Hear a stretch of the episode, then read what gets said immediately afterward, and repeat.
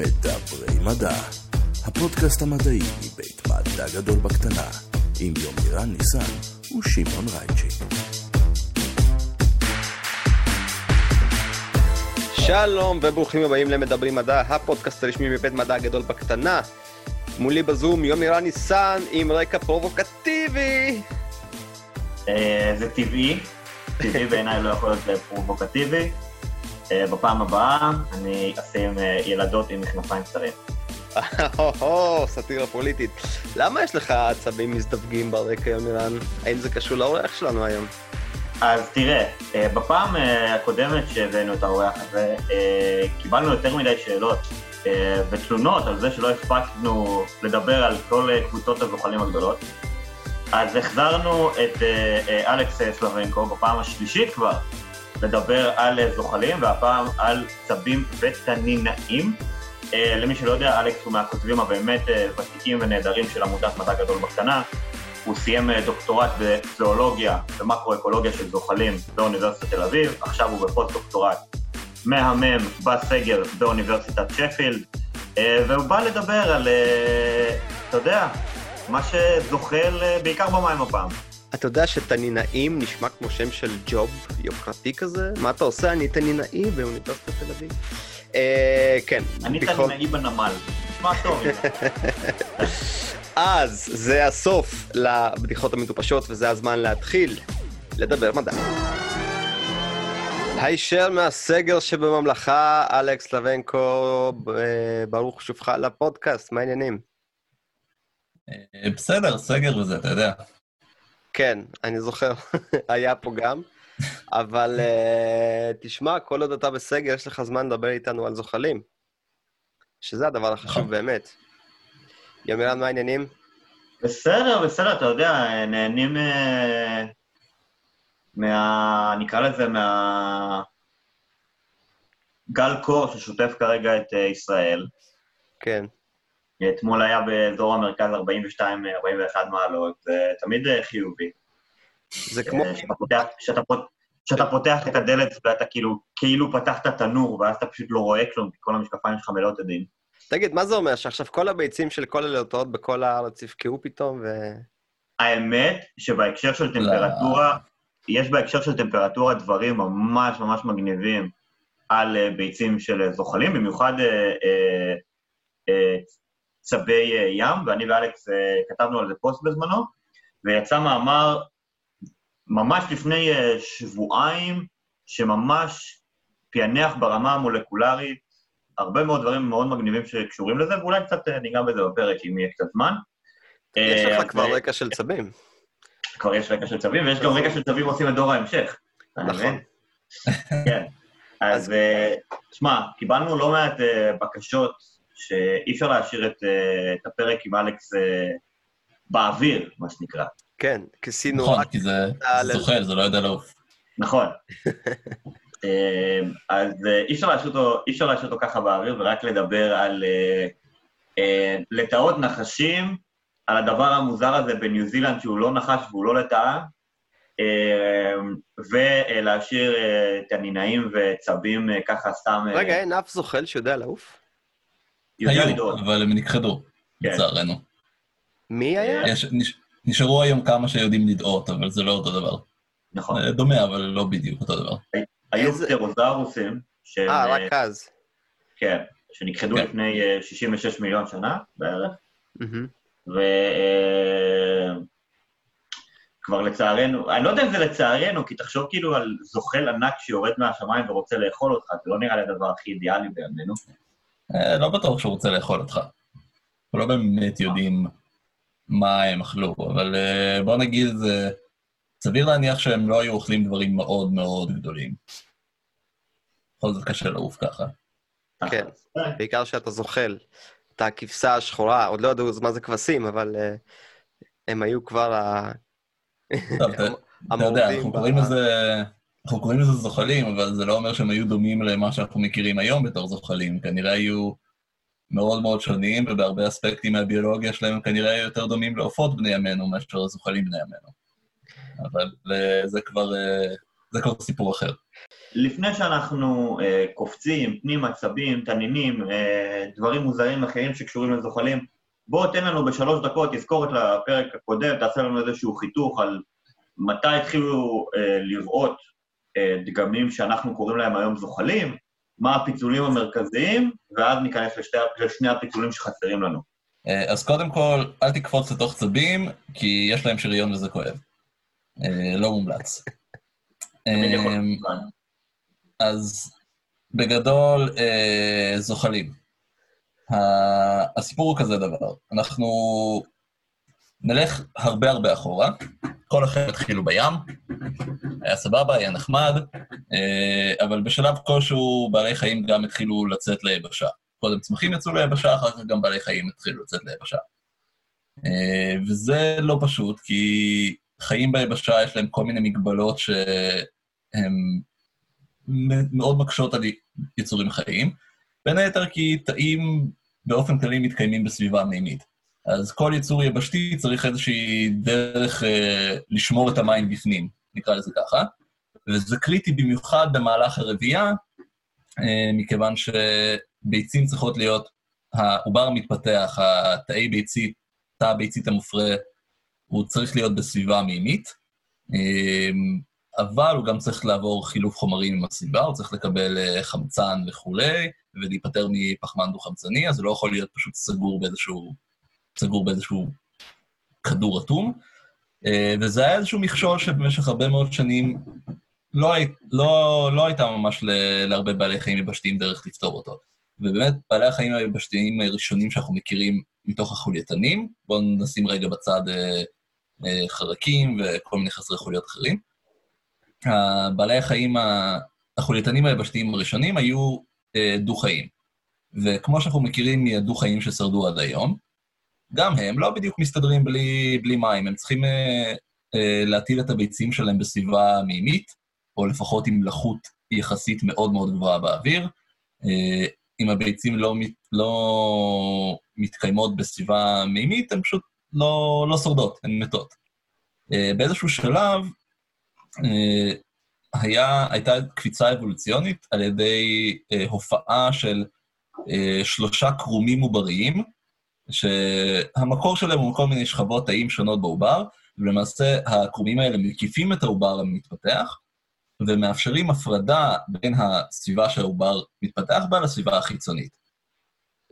ואז בעצם הופיעו הזוחלים. הם היו הראשונים שיכלו לעשות את זה, ואצל הרבה מהם גם, בנוסף לקרומים האלה, האימא עצמה מייצרת איזושהי קליפה קשיחה, או קשיחה יחסית, שעוטפת את הביצה, ולמעשה מייצרת עוד איזושהי שכבה של הפרדה, ואז זה אפשר להם ניתוק מוחלט מהמים, הרבייה שלהם כבר לא תלויה במים, לא תלויה במגבלה הזאת, והם יכולים להגיע לכל, אה, לכל מקום אפשרי בכדור הארץ, פחות או יותר.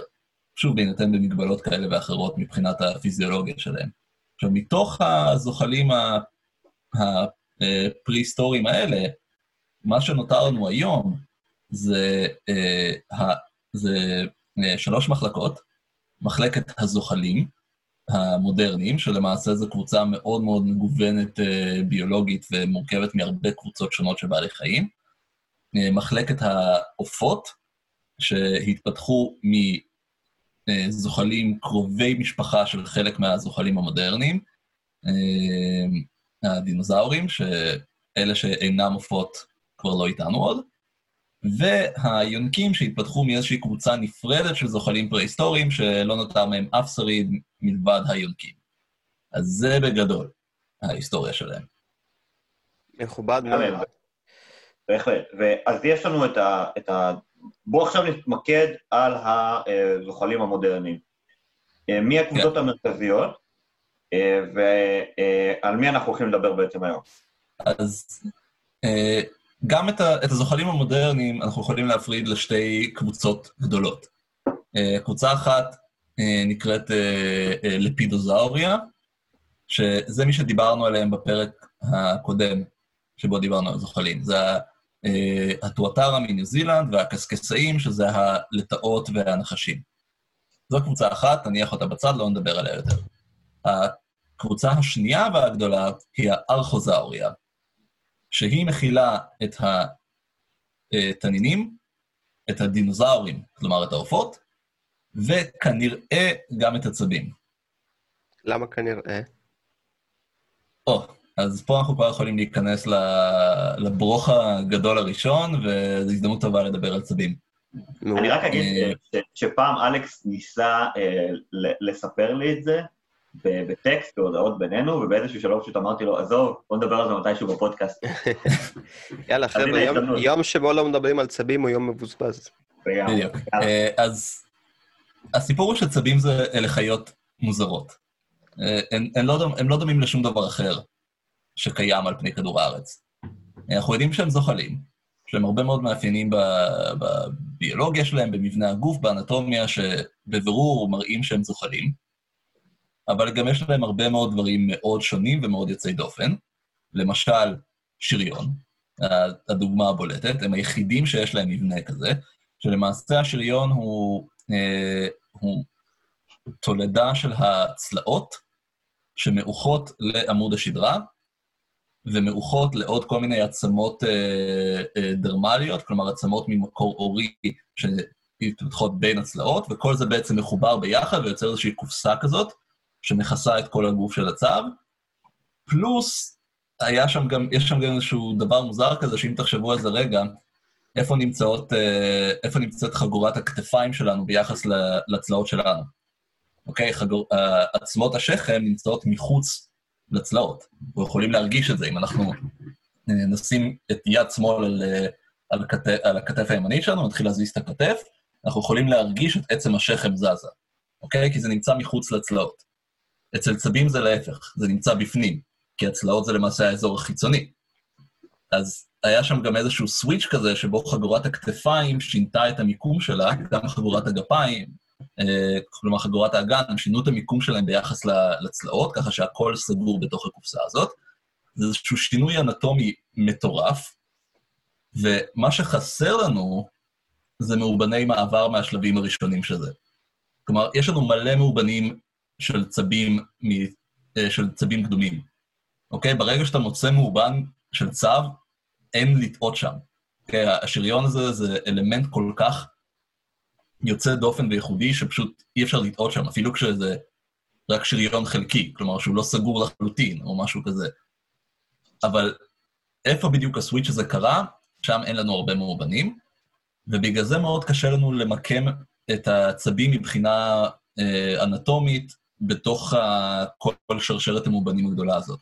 עכשיו, יש להם עוד דבר אחד יוצא דופן, אה, שזה המבנה של הגולגולת שלהם. אה, בגדול, בגולגלות של הרבה חולייתני יבשה יש פרצות. אה, למשל, אצלנו, אנחנו, אצל יונקים יש פרצה כזאת. יש פרצה אחת. זה למעשה אחד המאפיינים של יונקים, זה שיש פרצה אחת בגולגולת. איפה הפרצה הזאת נמצאת? תשים את ה... תשימו אצבעות על הרקות, אוקיי? אתם, איפה שאתם מרגישים את השריר הזה שפוע, שפועל בזמן שמזיזים את הפה ומדברים ואוכלים או מה שזה לא יהיה. בעצם השריר הזה נכנס מתחת לפרצה. הפרצה הזאת בעצם נוצרת על ידי עצמות הלחיים שלנו, שזה מין רכס כזה, שדרכו יש פרצה, אוקיי? זה ממש חור כזה בגולגולת. כדי שהשריר... פחות או יותר. כאילו. כן, הפרצות האלה הן כנראה משמשות בתור מאחז לכל מיני שרירים אה, שונים. אה, אצל רוב הזוחלים ו... ועופות, אה, יש גולגולת עם שתי פרצות. אה, שזה, אני אומר, אני מסייג את זה כאן, כי אצל הרבה מאוד מינים מודרניים זה עבר מודיפיקציה, וחלק מהפרצות התחברו והת... או נסגרו או משהו כזה, אבל מבחינה אבולוציונית הבסיס הזה הוא שתי פרצות. אצל טואטרה למשל עדיין יש את המבנה הבסיסי הפרימיטיבי הזה של שתי פרצות. כן. אצל עופות, סיפור מוזר, הרבה, באופן כללי, אה, כל הנפח של הגולגולת ממש הצטמצם שם, אז, אז לא ממש רואים את שתי הפרצות האלה, אבל לדינוזאורים שהם אה, נוצרו מהם בהחלט היו שתי פרצות, להרבה תנינאים רואים עדיין את המבנה הבסיסי הזה של שתי פרצות, פלוס עוד כמה פרצות קטנות יותר. לצבים אין פרצות בגולגולת. והמבנה הפרימיטיבי הזה של הגולגלות של עצבים גרם להרבה חוקרים בזמנו לחשוב שצבים פשוט היו השושלת הראשונה שהתפצלה מכל הזוחלים, ה... מכל הזוחלים, ואחר כך התפצלו היונקים עם הפרצה האחת שלהם, וכל שאר הזוחלים עם השתי פרצות שלהם, אה, כי אנחנו יודעים שהגולגולת התחילה בלי פרצות, והפרצות התווספו אחר כך. עכשיו, צבים הם גם קבוצה עתיקה, גם יש להם מבנה גולגולת פרימיטיבי, גם יש להם כל מיני דברים באנטומיה שמעידים על זה שהם התפצלו יחסית מוקדם, אז חשבו, וואלה, הם פשוט הראשונים מהזוחלים שהתפצלו. ואז התחילו להסת... אה, להסתכל על ה-DNA שלהם ועל אה, רצפי חלבונים שלהם, ולנסות לשחזר את היחסים האבולוציוניים שלהם עם זוחלים אחרים בשיטות מולקולריות, ופתאום התמונה נהייתה יותר מורכבת. כי ה... בניגוד למורפולוגיה, השיטות המולקולריות דווקא לא מראות שהם התפצלו יותר מוג... ראשונים מבין כל הזוחלים. אה, אה, כלומר, התמונה המולקולרית היא שהיונקים התפצלו קודם לכן, והצבים, חלק ממקמים אותם קרובים יותר ללפידוזאוריה, אה, לטאות נחשים טואטרה. רוב המחקרים מצביעים על כך שהם נמצאים בארכוזאוריה, אבל לא ברור אם הם, אה, אם הם נמצאים בבסיס של, ה, של השושלת כולה או שהם יותר קרובים לתנינאים, זה עדיין לא סגור. וכל העניין הזה עם הגולגולת חסרת הפרצות, ולמעשה מה, ש, מה שהסיפור הזה אומר זה שכנראה שהיו להם פרצות בעבר, ואז הם נסגרו ויצרו את, ה, את המבנה שאנחנו רואים עכשיו. אז בעצם בגלל שהם עברו אבולוציה מאוד מאוד מהירה בבסיס שלהם, ואחרי זה הם עם מבנה שהוא מאוד מאוד שמרני, כי הוא לא ממש השתנה מאז שהם מתפתח המבנה הקיים היום, אז ממש קשה למקם את המאובנים שלהם, והגנטיקה עדיין לא סגורה ב-100%. בגלל זה אפשר לברוך. איך זה יכול להיות שאנחנו, יש לנו הרבה מאוד מאובנים שלהם, אבל אין לנו מאובנים משלב המעבר? יכולות להיות לזה מלא סיבות. א', יכול להיות שכל אה, שלבי המעבר האלה היו בפרק זמן מאוד מאוד קצר, אוקיי? שהאבולוציה הייתה מאוד מאוד מהירה, אז יש לך פרק זמן מוגבל שבו המאובנים האלה בכלל היו קיימים. יכול להיות שזה קרה באזור גיאוגרפי מאוד מצומצם.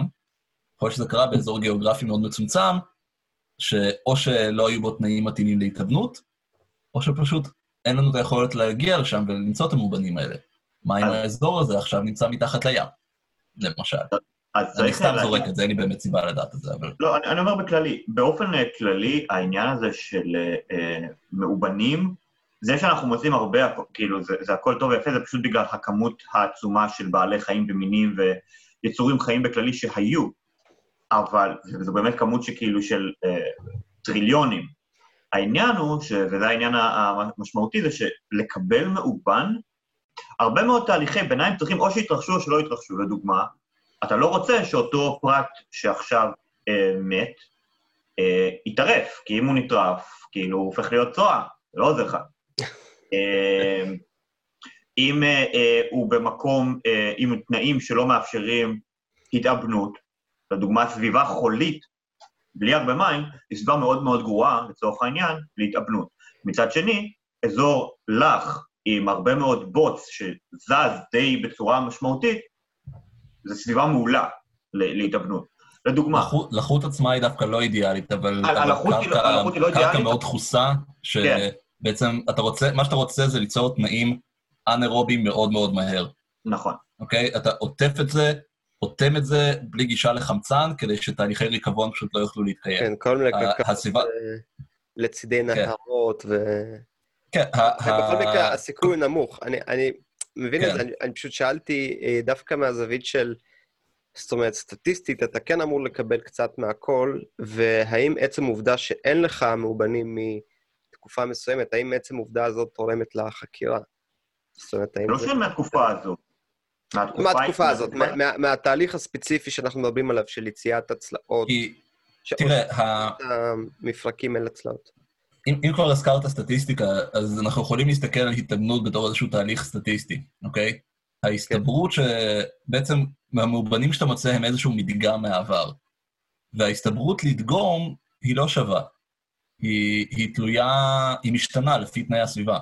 מהמם. אז יש מקומות שבהם ההסתברות היא יותר גבוהה, יש מקומות שבהם ההסתברות יותר נמוכה. אותו דבר עם תקופות זמן שונות.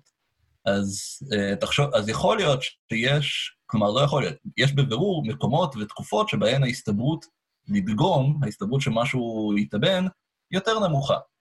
אה, ו- ואז השאלה אם המדגם שלך תופס איזושהי קבוצה של בעלי חיים, כבר הופכת להיות גם תלויה בין היתר בכמה נפוצה קבוצת בעלי החיים הזאת הייתה מלכתחילה. אוקיי. אמ, וזה, וזה באמת העניין. הדבר הנוסף, שמשהו שחשוב לי לציין שאלכס אה, נגע בו קצת, זה העניין המולקולרי. תראה, כשהעניין המולקולרי אה, הופיע ונכנס, ובאמת נכנסנו לעולם הביג דאטה של מחקר של הרבה מאוד אה, רצפים מולקולריים כאלו ואחרים, בין אם זה חלבונים, בין אם זה חומצות גרעין, אה, עשתה רוויזיה מטורפת בעצים אבולוציוניים של הרבה מאוד אה, בעלי חיים, אה, והרבה מאוד, אה, בכללי, אבל גם יצורים חיים, חיידקים, צמחים, הרבה מאוד. והעניין, אבל העניין ב, ב, בגישה המולקולרית זה שיש דברים שהם מאוד straight forward. כי אתה רואה איזה שהם שינויים יחסית מאוד, אה, אה, אתה יודע, צפויים נקרא לזה, שיחסית קל למדל אותם מבחינה מתמטית חישובית. וככל שאתה חוזר יותר אחורה בזמן, ופה אנחנו מדברים פה על, אה, אלכס, תקן אותי אם אני טועה, מאות מיליוני שנים, כלומר, ההבדלים כבר נהיים הרבה יותר אמורפיים, והרבה יותר קשה למודל המתמטי באמת לשים את האצבע. כאילו, לדוגמה, אם אתה מסתכל על בני אדם, דוגמה, ועל שימפנזה או בונובו, שאלה הבני דודים הקרובים ביותר אלינו שעדיין איתנו. ואתה מסתכל על ההבדלים, אז בסך הכל יש בינינו לבינם איפשהו בין 6 ל-7 מיליון שנה. אז אתה ממש יודע להסתכל על הגנומים השונים, על החלבונים השונים, ולהגיד, פה קרתה מוטציה א', פה קרתה מוטציה ב', פה קרתה מוטציה ג', וכן הלאה והלאה. זה יחסית זמן קצר. זה גם כי יש על גנום. זאת אומרת... בסדר, אבל אם אתה מסתכל לדוגמה על צבים, שיש לך את הגנום שלהם לדוגמה, או, ועל תנינים או נחשים או לטאות, שגם יש לך את הגנום שלהם, ואתה משווה, ההבדלים וההתפצלויות הם כבר לא התפצלויות של 6-7 מיליון שנה, ההתפצלויות הן כבר 300-400 מיליון אה, שנה. הבנתי. כלומר, זה כל כך הרבה שינויים על שינויים על שינויים, שקשה לשים את האצבע. אה, הבעיה היא פשוט שהסיגנל נמחק עם הזמן. נכון. כן. כי, תראה, יש לך, בוא נסתכל, בוא נדבר רגע על DNA, שזו הדוגמה באמת הכי קלה. יש לך ארבע אבני בניין ל-DNA, אוקיי? ארבע מולקולות שיכולות להרכיב את, ה, את המולקולה הגדולה של ה-DNA, כן. אוקיי? אה, בסך הכל ארבע. יש איזושהי, השינויים ביניהם, אוקיי? השינוי, הם נקראים בסיסים. השינוי מבסיס אחד לאחר קורה, בוא נניח רגע באמת על המקרה הכי פשוט, הכי זה, אתר שלא נמצא תחת סלקציה, השינויים הם פשוט רנדומליים, מוטציות רנדומליות לחלוטין.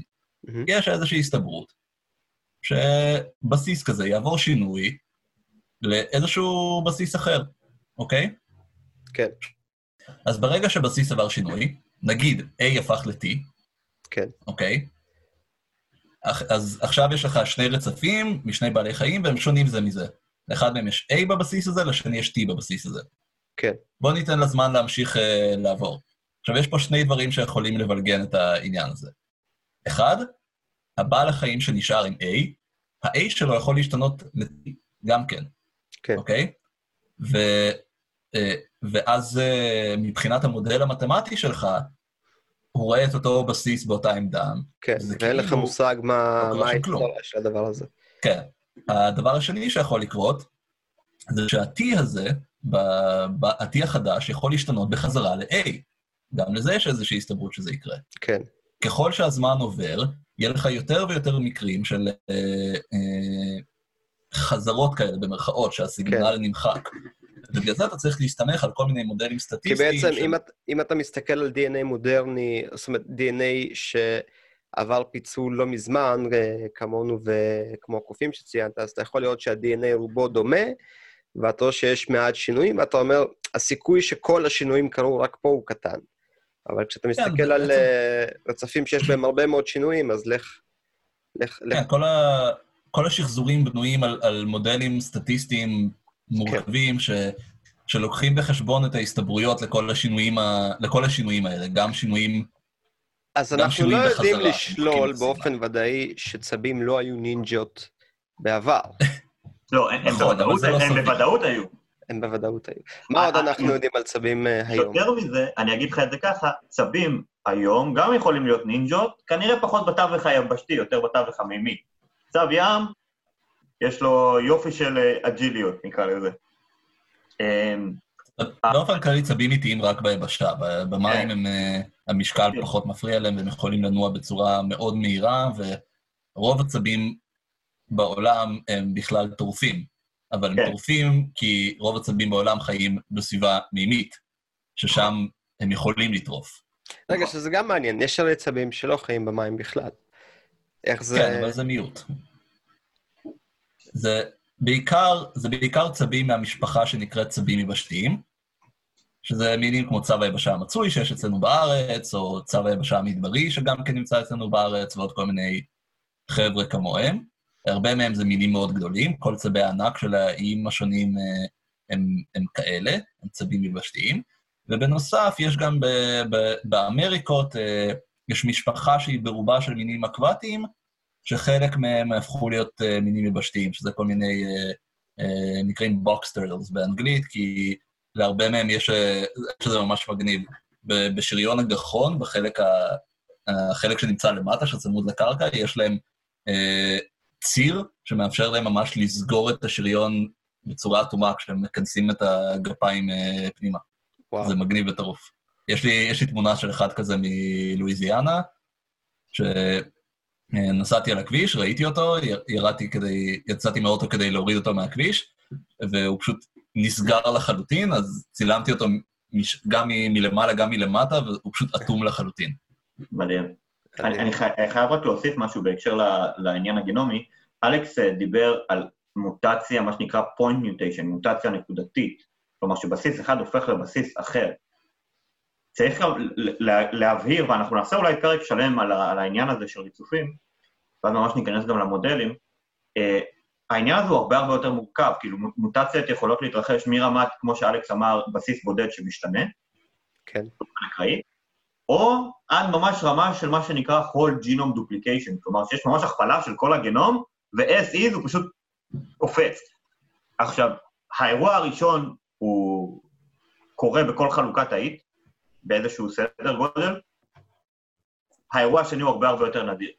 אז המודלים המתמטיים האלה צריכים להתרחש, ב, ב, אה, נקרא לזה, בכמות אדירה של אפשרויות של שינויים והחלפות, בסדר? אבל זה נושא אחר, ואנחנו נחזור עכשיו לצבים של אלכס, בבקשה. אז מה אנחנו כן יודעים על הצבים היום?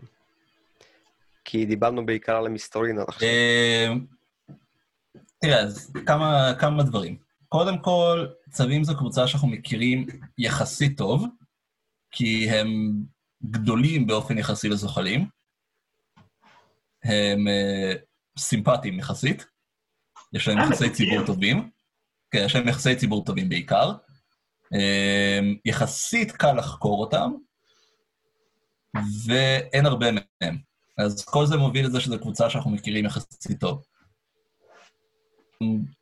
קצת מעל ל-350-360 מינים, רובם בסכנת הכחדה. אה, כמה כמה מתחבר ש- לפרק הקודם עם אה, פרופסור יום- טוב. כן, בערך שני שליש ממיני עצבים בעולם נמצאים בסכנת הכחדה, חלקם בסכנת הכחדה קריטית. אה, הגורמים העיקריים הם אה, כמובן הרס של בתי גידול, אבל גם אה, אה, סחר לא חוקי בצבים ובאיברים שלהם. יש מקומות שאוכלים אותם, או שאוכלים את הצבים, את הביצים שלהם, ויש הרבה מינים שפשוט אה, אוספים אותם כדי למכור בתור חיות מחמד אקזוטיות. אה, ומכיוון שהרבה מינים הם גם אה, קשורים למקווי מים מתוקים, אז הרבה מהם נפגעים מבעיות של אה, זיהום ושאיבת נחלים ודברים כאלה. למשל, אחד המינים היותר מגניבים שיש אצלנו בארץ, אה, צב רך, זה צב עצום, הם מגיעים לאורך של מעל למטר. אה, השריון שלהם הוא יחסית מצומצם, הוא לא קשיח, ובגלל זה נקרא צב רך, זו משפחה שלמה. אה, זה מין שבעבר היה נפוץ ברחבי מישור החוף, בכל הנחלים האפשריים, אבל הם מאוד פגיעים לזיהום, והיום הם הצטמצמו בצורה קיצונית, אה, כך שנותרו מעט מאוד אוכלוסיות שלהם. הם לאט לאט מצליחים להתאושש בנחלים שעוברים שיקום, אבל גם זה תהליך שלוקח הרבה מאוד זמן. אה, זה הצו אה, שאפשר להיות בנחל אלכסנדר, נכון? כן, שם, שם האוכלוסייה הכי גדולה בארץ, וגם שם הם, הם עדיין נפגעים מ- מזיהומים. זה בעיקר גורם לכל מיני בעיות, אה, בעיות אה, במהלך ההתפתחות העוברית, אז הם בעצם נולדים מעוותים כשהם בוקעים מהביצה, מהמם. אה, שפרטים כאלה, הסיכוי שלהם לשרוד לבגרות הוא נמוך יחסית. אז, אז חלק גדול ממאמצי השיקום שבאמת אה, נעשים, אה, בנחל אלכסנדר ספציפית, זה שבגלל שהרבה מאוד אה, פרטים במהלך ההתפתחות שלהם בתוך הביצה לא שורדים, או בתוך הביצה או גם אחרי הבקיעה בתור צעירים, לוקחים את ה... פקחי שמורי הטבע והגנים אוספים באופן יזום את הביצים, לוקחים אותם למדגרה, מגדלים אותם במקום שנותן להם יחסית את התנאים המועדפים, ואז משחררים אותם חזרה לטבע, עושים להם מה שנקרא השבה לטבע, אה, כשהם אה, לקראת הבגרות. ואז הם כבר, אה, סיכויי ההישרדות שלהם אה, עולים בצורה משמעותית. אה, גם לצבי ים עושים את זה, לא? כן. כן, עכשיו, תראה, יש פה נקודה אחת מאוד חשובה, שנראה לי כדאי באמת אה, לדבר עליה, שיש כאן מידה לא מבוטלת של התערבות בטבע. כי הרבה, הרבה עצבים באופן כללי, יש להם תמותה גדולה בצעירות, ופרטים מעטים מגיעים לבגרות. המקום להתערבות הזאת, אה, זה משהו שמאוד בולט במיוחד בצבי ים, זה העובדה ששיעורי התמותה שלהם, גם בצעירותם וגם בבגרותם, הם מנופחים היום מעבר לרגיל בגלל פעילות אנושית. ובגלל זה ההתערבות הזאת חשובה, בין היתר, כדי uh, לעשות איזשהו איזון לה, להשפעה השלילית שלנו עליהם. כן. Uh, כי אלה אוכלוסיות שגם ככה בסיכון, אז אנחנו צריכים כן לתת להם איזשהו בוסט כדי להגדיל את הסיכוי שלהם לשרוד. עכשיו, יש הרבה מאוד uh, לבטים לגבי זה גם מבחינה של, מבחינת שמירת טבע. אף אחד לא יודע, עם צבי ים למשל, אחרי שהם משוחררים לים, יש מעט מאוד מידע על, על כמה הם באמת מצליחים לשרוד. Uh, צבי ים לוקח להם מלא זמן להגיע לבגרות מינית, וצבונים שרק בוקעים, מאוד קשה, אי אפשר לשים עליהם משדרים ו... ולעקוב אחרי התנועות שלהם. אנחנו יודעים הרבה על צבי ים כשהם בוקעים, אנחנו יודעים עליהם הרבה יחסית כשהם בוגרים והם חוזרים לחוף להטיל. במהלך ההתבגרות, השלב הזה של ההתבגרות, שאורך יחסית הרבה זמן, אנחנו לא יודעים הרבה מה קורה שם. צריך כן לשים איזשהו אותם בביוב עם. הפרוש, אני לא מבין, זה כבר, זה כבר מוכרנו כל הסיפור. כן, אה, אני חושב שזה, היה את זה אגב גם בסדרה שהמלצת, יומירן, ב-Earth by Night, אה, Night and Earth, Night on Earth, כן. Earth, שראו את הפקיעה של הצבים, ותמיד כשמזכירים צבים, אה, אנחנו תמיד מדמיינים את המסע של הצבונים אל המים, שבהם אה, חצי מהם אה, נטרפים. שזה גם מעניין, אגב, כי אם אנחנו מתערבים באופן יזום, אנחנו בעצם גם מונעים קצת סלקציה טבעית שאולי גם לה יש... אה. נכון, נכון. אחת הדאגות, אבל אה, השיקול הדגדי הוא שללא ההתערבות הזאת, כן, פשוט לא יהיה ממי כן, לעשות סלקציה. כי בוא נגיד זה ככה, אם זה היה מצב רגיל, אז כן, עדיין הרבה מהם היו נטרפים, הכל היה טוב וכולי. מה קורה עכשיו? אחת הבעיות העיקריות של צבי ים, למשל, זה זיהום אור. כי בדרך כלל כשהצבונים בוקעים, הדרך שבה הם מוצאים את הדרך, הם בוקעים בלילה, שאז הם פחות חשופים לטורפים, כן. והם הולכים לכיוון הים, כשזוחלים לכיוון הים, כי הם לא ממש הולכים מי יודע מה, ויש להם כל מיני סיגנלים כדי לאתר את, ה, את הכיוון של הים, הרי זה בלילה. כן, אחד הסיגנלים אה, זה ההשתקפות של אור הכוכבים מה, מהמים. כן. מה קורה כשיש אור מלאכותי יותר חזק שמגיע מהכיוון הנגדי? הם מתבלבלים. ואז השמש זורחת, והרבה צבים עדיין לא הגיעו לים, ואז פתאום חשופים לטריפה. אז זה בדיוק ההשפעה השלילית הזאת שאנחנו מנסים אה, לאזן על ידי ההתערבות הזאת של אה, אה, גידול קינים במדגרה, או גידור, או סיוע ביציאה לים. אנחנו צריכים גם לפעמים. ממש להעתיק את הקנים עצמם, כי, כי אם פתאום עכשיו מישהו עם טרקטורון עולה על הקן הזה, הלך עליו, כן. על כל הקן. אחד מהדברים שעושים, אני לא יודע כל כך לגבי הארץ, אני יודע שעושים את זה בהרבה מקומות בעולם, אה, שלקראת אה, אה, עונת הפגיעה יש פשוט ממש משמרת של אנשים שמחכים לראות מתי מהקינים יוצאים אנשים, ואז מגיעים מתנדבים, גורפים את החול עד ממש לשפת המים, כדי למנוע מה שאלכס אמר, של גלגלים, סימני גלגלים שיש בחוף, וגורמים לצבונים להיתקע לדוגמה. אה, ממש גורפים את, את הזה, נותנים להם אזור יחסית חלק, כמו שצריך להיות, להגיע למים, עומדים ואז מבריחים את, ה, את, ה, את העופות. עכשיו אגב, גם, גם העופות, הרבה פעמים שיש, כאילו לא עופות, אה, אה, נקרא לזה אה, טבעיים, אלא מינים מתפרצים בגלל האדם, כמו עורבים או שכפים, שפשוט מאוד נהנים מהאוכל האנושי ומהפסולת האנושית, ומנצלים את העובדה שבמקרה גם פוגעים אה, צבים, ונתקעים על החוף כי סיבות שונות, ואז יש ארוחת אה, חינם מאוד קלה. אה, ואז פשוט מאפשרים להם להגיע למים. עכשיו, ככל שיגיעו יותר למים, גם ישרדו יותר, כן? כמובן שהרוב המכריע גם של אלה שמגיעים למים לא יגיעו לבגרות. כי זה, זה חלק מהמשחק, אבל בסדר. אבל עיקר המוות... כן. מה שתיארת כאן זה משהו שכן קורה בארץ. Okay. אוקיי. במהלך עונת הכינון, רשות הטבע והגנים מפעילה רשת של מתנדבים, נקראים שמרצבים, אם אני זוכר נכון. כן, שמעתי את הביטוי. כן, פשוט עושים, עושים סיורים בלילה. כן, עושים סיורים בלילה כדי לאתר נקבות שעולות לחופים להטיל, כדי שפקחים יוכלו למצוא את הקן, לסמן אותו, להעתיק אותו במידת הצורך, ובעצם לעזור לסיכויי השרידות של האבקואים. רגע, אנחנו כבר יותר מחצי פרק מדברים על שימור ועל בעיות ועל דברים רעים. בואו נדבר קצת על החיה עצמה, שאנחנו כן. אה, לא יודעים מאיפה היא באה, או לאן היא הולכת, כי היא הולכת לשם ממש לאט. אבל כן. uh, כבר שמענו שהמבנה העצמות והשריון זה פלא אבולוציוני בפני. עצמו.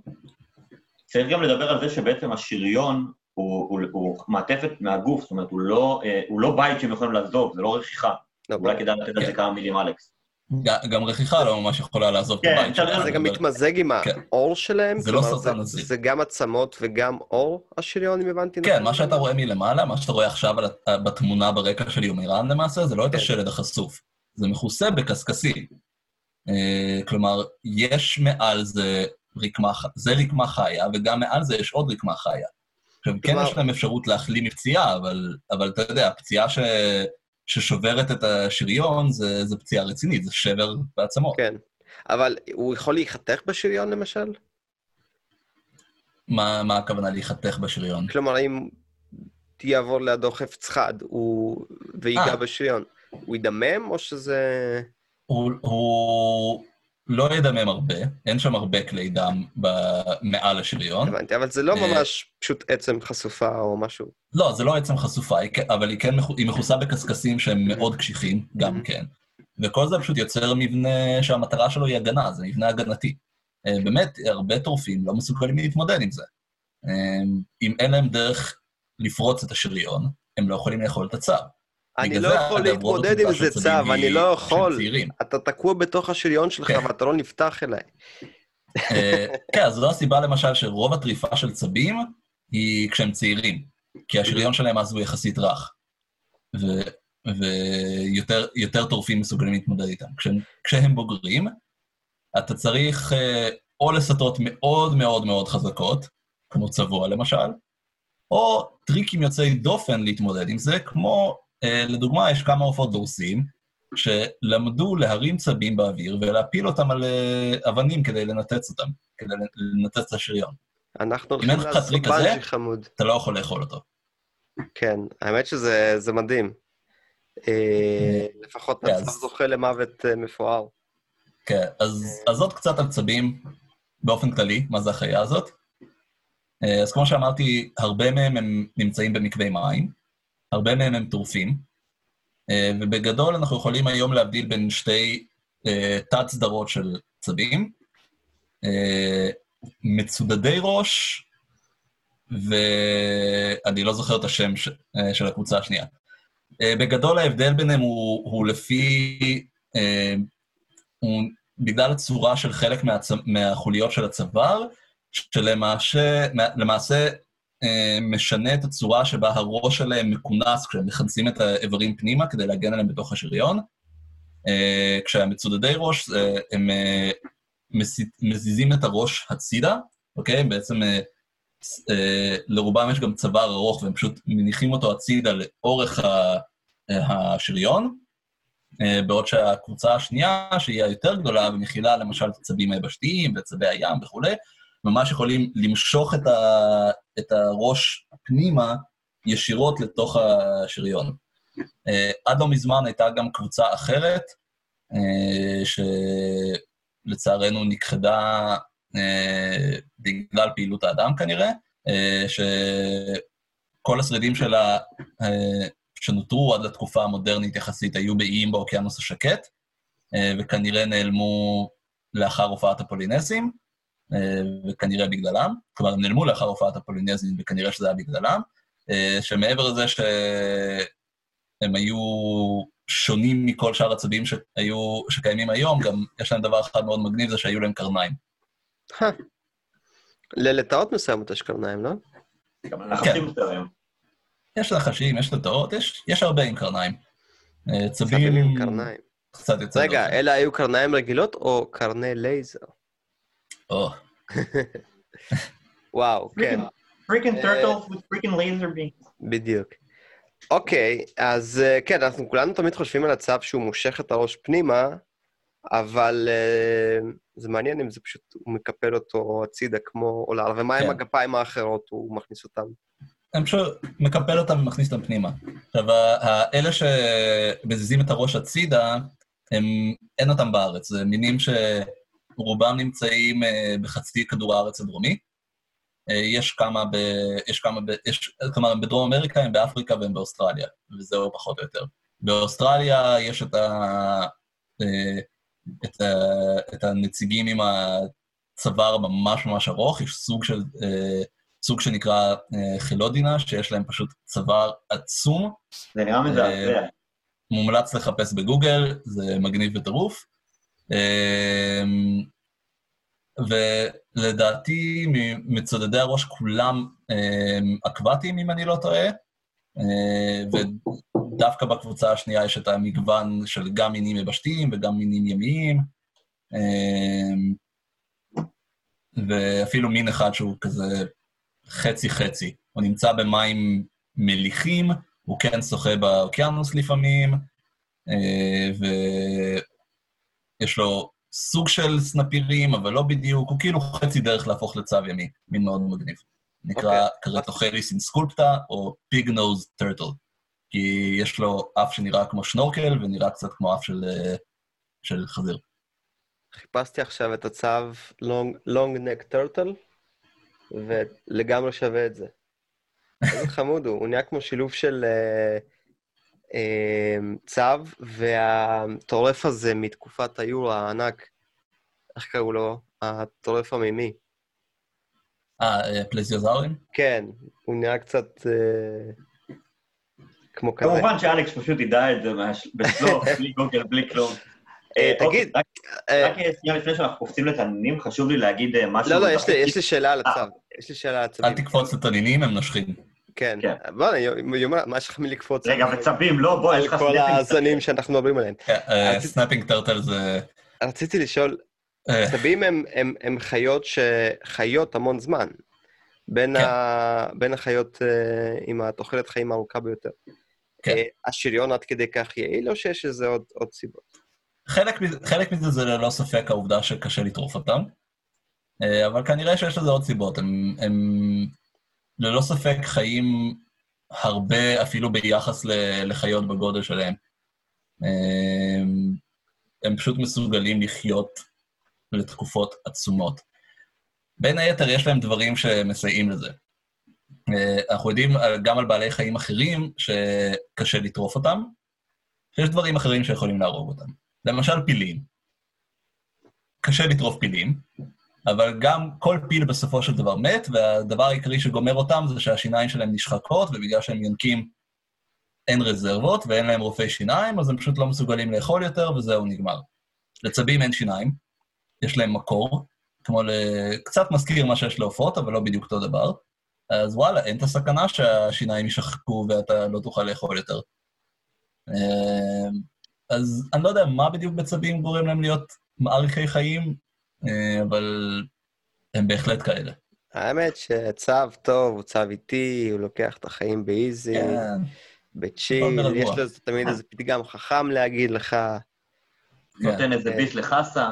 כן, אה, ב- בינינו גם זה שהם אה, אה, אקטוטרמיים, כמו זוחלים אחרים, גם זה נותן איזשהו יתרון, זה מאט את המטאבוליזם, ואם המטאבוליזם שלך איטי, אה, זה גם כן, אתה... מוריד צריכת חמצן, מוריד רדיקלים אנרגיה. חופשיים. לא, זה גם... זה גם כן, פחות נזק, פחות נזק לרקמות, אה, יש לזה, כנראה שיש לזה השפעה. יש לי משהו שחשוב להגיד, כי זה ממש פורסם אה, לפני אה, שבועיים, שהתחלתי להזכיר אותו מקודם. לפני שבועיים פורסם מאמר במגזין סיינס, שהוא אחד המגזינים היוקרתיים בעולם המדע והנחשבים.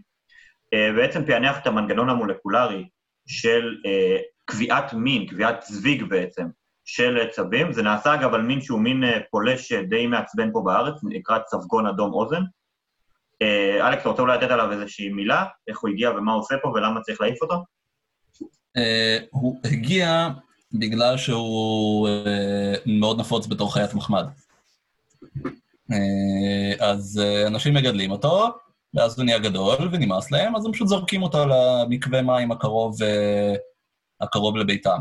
אה, זה מין שצריך להתפשט ככה בהרבה מאוד מקומות בעולם. אה, הסכנה העיקרית היא שהוא יתחרה עם המין המקומי של צב ביצות.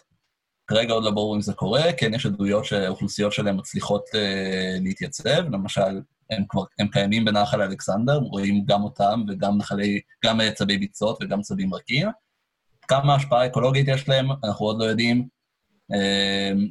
אנחנו לא יודעים אם הם, יכול, אם הם מתחרים יותר מוצלחים מהמין המקומי או לא. אה, צבי הביצות המקומיים הם די עמידים, חיה שמסוגלת uh, לשרוד uh, בתנאים uh, די קיצוניים, גם מבחינת יובש וזיהום וכולי. Uh, אז עוד לא ברור מה ההשפעה שלו, אבל uh, בהרבה מקומות בעולם הם כן מוכרים בתור מזיקים uh, די רציניים, גם בתור מתחרים בצבים מקומיים, גם בתור טורפים של uh, דגים וחסרי חוליות מקומיים, ו... מין פולש, בקיצור, לא, לא תענוג. אז uh, בהקשר הזה עשו על מחקר עכשיו מאוד מעניין, שפענח את מנגנון uh, קביעת הזוויג, מין הביולוגי, uh, מצאו שקבוצת חלבונים שגם קיימת uh, באדם, שנקראת uh, KDM, uh, מספר 6, אם זה מעניין מישהו, uh, שזה בעצם uh, אנזים שאחראי על ביצוע של uh, דימטילציה, כלומר, הסרה של קבוצות מטיל מה-DNA וביטוי של גנים מסוימים, וזה בעצם קובע שאם הטמפרטורה גבוהה, האנזים הזה פעיל, ואז יש דחיפה לכיוון נקבות. במידה והטמפרטורה אה, נמוכה יותר, יש זכרים.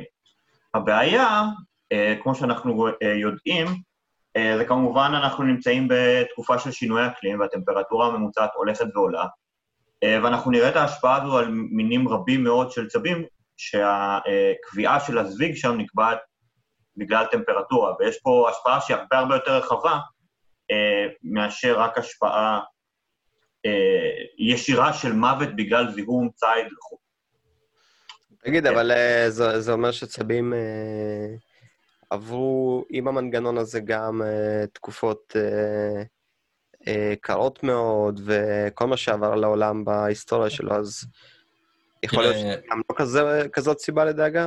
אה, אני לא הייתי ממהר לא, לומר שהמחקר הזה באמת מתאר את המנגנון שקיים בכל הצבים, כי גם בצבים וגם במינים של, מסוימים של לטאות וגם בתנינאים יש הרבה מגוון ב, בקביעת זוויג לפי טמפרטורה. אה, זה יכול, זכרים ונקבות יכולים להופיע בטמפרטורות שונות, אה, או בטמפרטור, או שיש איזושהי טמפרטורת אופטימום, שמסביבה יש זוויג אחד, וכל דבר שחורג ממנו זה זוויגים אחרים, וכמובן שהמנגנון הזה בעצמו יכול להשתנות. אנחנו מכירים אה, מקרים מלטאות, למשל, שבהם באותו המין יש אוכלוסיות שקביעת הזוויג היא לפי טמפרטורה, ובאוכלוסיות שונות קביעת הזוויג היא לפי גנטיקה, זה משהו שיכול להשתנות אבולוציונית. מהמם. אה, וגם התנאים עצמם יכולים להשתנות אבולוציונית. כלומר, לצורך העניין, טמפרטורת ההפעלה, שבה החלבון אחד הופך להיות לא פעיל, גם היא יכולה להשתנות אבולוציונית. כלומר, יש כאן כן משחק שיכול לעבוד. הדאגה היא, אז כן, כי טמפרטורות השתנו במהלך האבולוציה. הדאגה העיקרית היא פשוט שהקצב של השינוי עכשיו הוא כל כך מהיר, ש...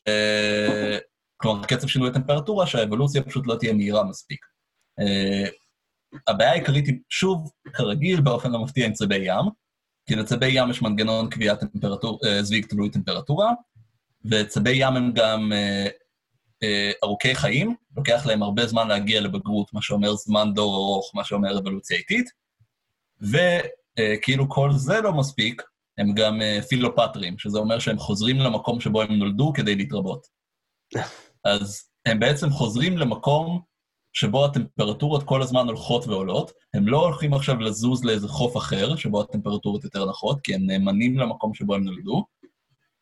אה, כלומר, כנראה שכן יש שינויים במיקום מדי פעם, אבל זה משהו יחסית נדיר. אה, והם מתפתחים מאוד מאוד לאט, אז שם למשל יצא המחקר לפני כמה שנים, שהם עשו כל מיני מודלים של לפי קצבי ההתחממות הנוכחיים, שבחלק מהאוכלוסיות של צבי ים ירוקים בצפון אוסטרליה, בעוד כמה שנים האוכלוסיות יורכבו מ-99% נקבות, כי פשוט לא ייוולדו יותר זכרים. זה למשל בעיה. זה, זה מצב שבו האוכלוסייה פשוט הולכת לקרוס ואין לה שום סיכוי אה, אה, לשרוד. כן, בהחלט. אוקיי, טוב, נראה לי שהגיע הזמן קצת להתחיל לדבר על דברים שיותר... אה, פחות משוריינים, יותר, יותר משוננים. כן. גם תנינים משוריינים, חבל על הזמן. אמרתי פחות משוריינים, לא אמרתי לא משוריינים. כן. אה, תנינים אוכלים צבים? אה, כן. Hmm. תנינים הם... אה, תנינים הם טורפים... בואו נקרא לזה אימתניים. יש להם נשיכה מאוד מאוד חזקה, מיני התנינים הגדולים הם, יש להם את הנשיכה החזקה ביותר שנמדדה בטבע. לא השנייה? המים המלוכים? הראשונה, זה תניני מים מלוכים. כן, אבל לא השנייה אחרי אמלץ אה, אה, לבן, אם אני זוכר נכון? אה, כזכור לי יותר גבוהה משל אמלץ לבן. מרשים.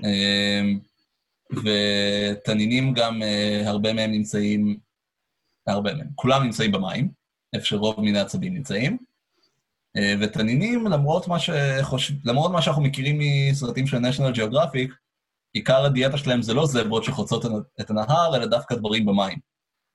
אה, דגים, אה, גם צבים, מה שמוצאים במים. אני מניח, עופות גם שבאים ונוחתים על המים, כל מיני דברים כאלה. כן, אפילו יש, יש עדויות לשימוש בכלים כדי ללכוד עופות באליגטורים. וואלה, מעניין. כן.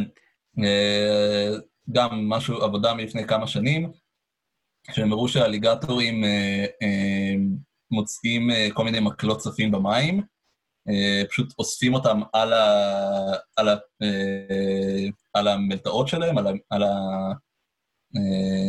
שינוחו להם למעלה על הראש, ואז כשהנפות מגיעות כדי לאסוף אותם בתור חומרי כינון, אז הם תופסים אותם. רגע, בוא, שנייה, אני רוצה טיפה לקרוא אותך צעד אחורה. תן לנו שנייה רגע את הרקע האבולוציוני. אנחנו מכירים את העניין שתנינים קיימים גם מאות מיליוני שנים. אה, כן. גם היו תנינים הרבה הרבה יותר גדולים אה, ממה שיש היום. תן לנו כזה... לא רק הרבה יותר, לא רק הרבה יותר גדולים. אה, מה שאנחנו מכירים בתור תנינים היום, זה ממש קמצוץ מהמגוון שהיה להם פעם. היום יש 25, אולי 26 מינים של תנינים בעולם. אה, כולה, תנינאים, יותר נכון, כולם באזורים טרופיים, כול, אה, או סובטרופיים לפחות. אה, כולם נמצאים במים, במקווי מים מתוקים, כשיש מינים כמו התנין מים מלוכים שיוצא גם לים. כולם טורפים,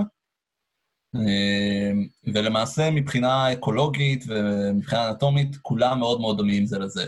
יש את הגבייה שהוא אה, ממש, שהוא קצת יוצא דופן מבחינת הצורה שלו, כי הוא באמת מתמחה בציד דגים, בעוד שרוב התנינים האחרים, התנינים האחרים לא מתמחים בציד דגים, אבל... כי התנינים הלסת מאוד ארוכה? מאוד צרה בעיקר. מאוד צרה, כן. כן, כן. אבל זה כי הוא מתמחה בציד דגים, בעוד שאחרים לא מת... הם פחות מתמחים בציד דגים, הם בהחלט דגים מהווים חלק ניכר מהדיאטה שלהם. Mm-hmm. יש גם אה, אה, תנין גביאלי, שהוא ממשפחת התנינים, אבל הוא דומה לגביאל מבחינת המבנה של הלסת, כי הוא גם כן מאוד מתמחה בדגים. אבל בעבר, אה, ואנחנו מדברים פה הרבה מאוד בעבר, הם, היה להם, גם האמת לא כל כך מזמן, היה להם מגוון מאוד מטורף אקולוגי. אה, היו מינים שהיו יבשתיים לחלוטין, שהיו טורפים יבשתיים, שכנראה נעו כמו כלבים, או דמו לכלבים בצורה כזאת או אחרת.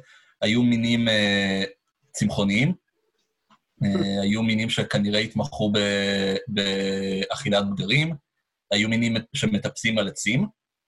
אה, אחד, אחד מהם כנראה שרד, כן, אחד כזה כנראה שרד עד יחסית לא מזמן באוקיינוס השקט. אה, שוב, כנראה הפולינזים חיסלו אותו. ולמעשה, לפני שהדינוזאורים הגיעו לשיא המגוון שלהם בתור היורה, אה, ולאחר מכן בקריטיקון, הקבוצה הדומיננטית ביותר לפני הדינוזאורים, הקבוצה היבשתית הדומיננטית ביותר, היו התנינאים. שהם פשוט תפסו מגוון רחב ומטורף של אה, נישות אקולוגיות. אבל כמו, אה, כמו שקורה בטבע, בסופו של כל בלון, חוו הכחדה המונית, הם לא נכחדו כולם, אבל המעטים ש... שנותרו לא הגיעו לא... לאותו שיא כמו שהיה בעבר, הדינוזאורים החליפו אותם בתור היצורים הדומיננטיים, ואחר כך הדינוזאורים נכחדו ויונקים נהיו בעלי החיים היבשתיים הדומיננטיים. אה, ותנינים בעצם נשארו בנישה הספציפית הזאת, שהם להיות... תופסים היום, והם תופסים אותה בצורה מאוד מוצלחת. להיות אמין ששרדת דינוזאורים זה כבוד בפני עצמו, לא? כן, אבל זה, זה, היה לנו יותר מזל משכל. זה לא שהיינו מוצלחים בצורה יוצאת דופן, פשוט uh, כל הדינוזאורים הגדולים נכחדו. אלה שלא נכחדו, וואלה, היה, הייתה להם נישה שונה, הם היו עופות. uh, ו- ואנחנו פשוט הצלחנו להשתלט על, uh, על, על מה שנותר. אז מה עובד שם ממש טוב? הם uh, משוריינים, כמו שציינת. כן. Uh, הם... Uh, חד, חדי שן. כן. כפול uh, הרבה מאוד. Uh, תראה, תנינים... זיהומים, זיהומים לא הורגים אותם, נגיד. וואלה. מה, תנינים הם נלחמים בצורה yeah. סופר אגרסיבית, מאבדים גפיים וחיים ב... טוב בביוב. יש להם מערכת חיסונית כנראה מאוד מוצלחת, אבל זה משהו שאגב הוא נכון להרבה, להרבה זוחלים. כן. Uh, רואים זוחלים לפעמים שורדים עם פציעות לא נורמליות. נכון. כולל, ראיתי, זה משהו שגיליתי רק לפני uh, כמה שבועות, משיטוטים בטוויטר ומעקב אחר מדענים, שלא פעם, אלא כבר פעמיים לפחות, uh, מישהו צילם לטאות ב, uh, בדרום ארצות הברית, שיש להם חורים פעורים בגוף ברמה שרואים את צלעות חשופות. פשוט חור פעור, והם עדיין בחיים. כנראה לא לאורך זמן, כן? אבל, אבל זה, ש, זה שהם רצים ומסתובבים במדבר עם פציעה כזאת, זה פסיכי. כן, אבל תגיד, תנינים אה, אה, הרבה פעמים באמת רבים ביניהם. זאת אומרת, אה, הרבה מהפציעות... הם טריטוריאליים. טריטוריאליים. רוב המינים טריטוריאליים, כן. אז כן. קרבות, קרבות על טריטוריות, הרבה מינים גם קניבלים, אז uh, חלק מהקרבות זה אימהות שמגינות על, ה, על האבקועים שלהם בעיקר מסחרים שרוצים uh, רוחה קלה. Mm-hmm. Uh, אז יש הרבה קרבות בינם לבין עצמם, כי בוא נגיד זה ככה, עם טרף הם לא נלחמים. Uh, תנינים הם טורפים ממערב. Uh, אם הטרף שם לב אליהם, זה לא, זה לא מה שהתנין מחפש. התנין ש... לרוב שם טוב לסרט ממלחמת העולם. תנינים טורפים ממערב. האמת שכן, וואו, לגמרי. כן, ו... אה, שוב, אם, זה, אם מדובר במשהו מימי, אז הם פשוט נמצאים מתחת למים עם פה פתוח ומחכים שמשהו יסחה להם בין הלסתות ואז הם נועלים אותם. ואם זה משהו יבשתי שבא לשתות מה, מהמים, אז הם פשוט מתקרבים אליו ומזנקים החוצה, ואז תופסים אותו עם הלסתות וגוררים אותו בחזרה למים כדי להטביע אותו. אה, ויש להם פשוט הרבה מאוד כוח, זה בעלי, אלה בעלי חיים גדולים. אה, גם יש להם, גם, כן, מאוד כבדים, גם יש להם נשיכה מאוד חזקה, אה, עם שרירים מאוד חזקים שנועלים את הלסתות, שרירים שפותחים את הלסתות חלש, חלשים לגמרי, אבל אלה שנועלים את הלסתות חזקים בצורה לא נורמלית. אה, ויש להם גם זנב שרירי ומאוד מאוד חזק, שמאפשר להם פשוט לזנק החוצה מתוך המים במהירות. ויש להם גם את הטכניקה עם הגלגול, שברגע שהם תופסים... גלגול כן, המוות. גלגול זה כבר, זה כבר יותר כדי, אה, לא כדי להרוג, כי שוב, הם לרוב אה, מטביעים את הטרף שלהם, או שהם פשוט הורגים אותו מהעוצמה של הנשיכה. מהמם. הגלגול הוא כדי לקרוע חתיכות בשר, כדי שאפשר יהיה לאכול חתיכות יותר קטנות שמחליקות בגרון. אה, כדי לא, לא לבלוע אנטילופה שלמה, אלא אפשר לקרוע חתיכה. אז הם בעצם משתמשים ב, במשקל של, ה, של הטרף בתור קונטרה, ועושים את הגלגול הזה וקורעים חתיכות בשר. סך הכל אה, נשמע אה, דרך סימפטית אה, למות, אתה יודע, שאתה בא לשתות מהמים, אה, פתאום אה, אה, אה, זוחל במשקל של, אה, לא יודע מה, אה, כמה מאות קילו, יכול להיות אולי אפילו גם מעל טון, אלכס, אני לא, לא, לא יודע, אבל כמה מאות קילו. כל אירוע טריפה הוא לא סימפטי לטרף. כן, אבל אתה יודע, אם כאילו, אה, לא יודע מה, אה, לא יודע, חתול גדול נגיד, קורע לך את הצוואר ואתה מת, בסדר, אתה מת ואז אוכלים אותך. אבל אם משהו כאילו קופץ עליך מהמים, כן, אבל איך, איך אתה מת כשהחתול הגדול הזה קורע לך את הצוואר? אז אתה מדמם למוות ונחנק מהדם שלך עד שאתה מת. אבל זה חתול, זה חמוד. יש איזושהי. מיסקונספציה, כן, יש איזושהי מיסקונספציה שיש הרבה לאנשים על, זה- על האידיאל של חיות בטבע, ואיזה נחמד לבעלי חיים בטבע. ויאללה, רבה, כאילו, רוב בעלי החיים מתים או מטריפה, שזה טראומה נוראית, ויש לך מזל אם אתה כבר מת כשמתחילים לאכול אותך, או שאתה מת מאיזושהי מחלה נוראית, או שאתה גובע ברעב, או שלושת אלה ביחד, כי אתה גובע חולה מסכן ואז משהו טוב. ואז מישהו טוב. ו- ואז משהו אוכל אותך ואתה לא יכול להתנגד, כן. אגב, כן, אם הח- כבר החיים להתערף, בטבע הם אכזריים. אם כבר להתערף, הייתי מעדיף על ידי תנין, זה סיפור הרבה יותר טוב לספר לאנשים. אמ, אני לא בטוח שאתה יכול לספר אותו אחרי זה. לא, אבל לנכדים יספרו, כאילו איך סבא מת. על- איך אתה לומד? תנין, תנין הרג אותו, ואז הוריד לו את הראש בגלגול מוות, זה היה מהמם, צילמנו את זה והעלינו את זה לסטורי. שמע, אה, אנחנו אה, ב- עשינו, רגע, אני חושב עוד פרק בסדרה המופלאה שלך על הזוחלים, אני חושב שזה באמת אה, הנושא הראשון בפודקאסט שמתחיל כבר לקבל אה, נופח של אה, משהו שאתה יודע, יום אחד יעשו מזה סדרת נטפליקס. שמע, בפרק הבא נביא את אלכס, והוא יספר לך איך הוא הצליף בלטאות עם גומיות אה, בפפ- בפפואה, אה, שזה תמיד אה, נושא שלם לדיון. אבל גם אפשר בפרק לדבר על הזה, זוחלים בלי סוף. גם בפרק אה. הזה וגם בפרק הקודם, אגב, אני, אני חושב שאתה יודע, באמת נגענו רק בקצה, ה- בקצה הקרחון בקצה כן. הקשקש. ובקצה הקשקש, ואנחנו... בכל זאת מדובר בקבוצה עם מעל 11,000 מינים, אז אה, כן. יש על ו- מה לדבר, אה, ברוך השם. אני. אה, מצפה לפרק, אה, לפרקים, אני מקווה, שבהם נצלול אה, אולי למינים ספציפיים או לכוכבי העל של הקבוצה הענקית הזאת, אבל... אל- אה, אל תצלול לתוך מינים, זה מוצק, זה כן, לא. סליחה, זה התפקיד של אמירה. אה, אבל אנחנו אה, צריכים להיפרד, לצערנו. לפחות לפרק זמן מסוים, בתקווה למצוא אותך מחוץ לסגר, בסביבה הטבעית שלך, בפעם הבאה שזה... כן, כדאי לציין גם, אתה מדבר איתנו מחו"ל, מהממלכה, ושלחנו אותך לשם למעשה בפרק הראשון שבו התארחת. כן, אבל לא. ראיתי עדיין זוחל אחד. בפרק השני, כן. בפרק הראשון אמרנו לא. כן, בפרק הראשון אמרנו לו ביי, ואז אה, היו כל מיני עיק- עיכובים וזה, ואז הוא בא אלינו literally בדרך לשדה התעופה, כן. והפעם... אה, אה, אל ממלכת, שלחנו "טוב, אותך לממלכת הקורונה. מעניין." אה, טוב, אה, יומירן, אה, תענוג כרגיל, אני מקווה שגם אתם נהניתם מהפרק הזה. אלכס, שוב תודה. אה, שמחתי להתארח. ואם יש לכם שאלות ונושאים שאתם רוצים שנשאל את אלכס, או כל, כל דבר שאתם רוצים לשאול אותנו, או מישהו מהצוות, אתם מוזמנים לכתוב לנו גם בפייסבוק, בטוויטר, אינסטגרם, טיק טוק, אה, לדעתי נפתח סתם רשת כדי שנהיה גם בה, אה, ואנחנו בכל מקרה נשתמע איתכם גם בפרק הבא. תודה רבה שהייתנו, שהייתם איתנו, אנחנו מדברים מדע, ביי ביי. ביי. ביי.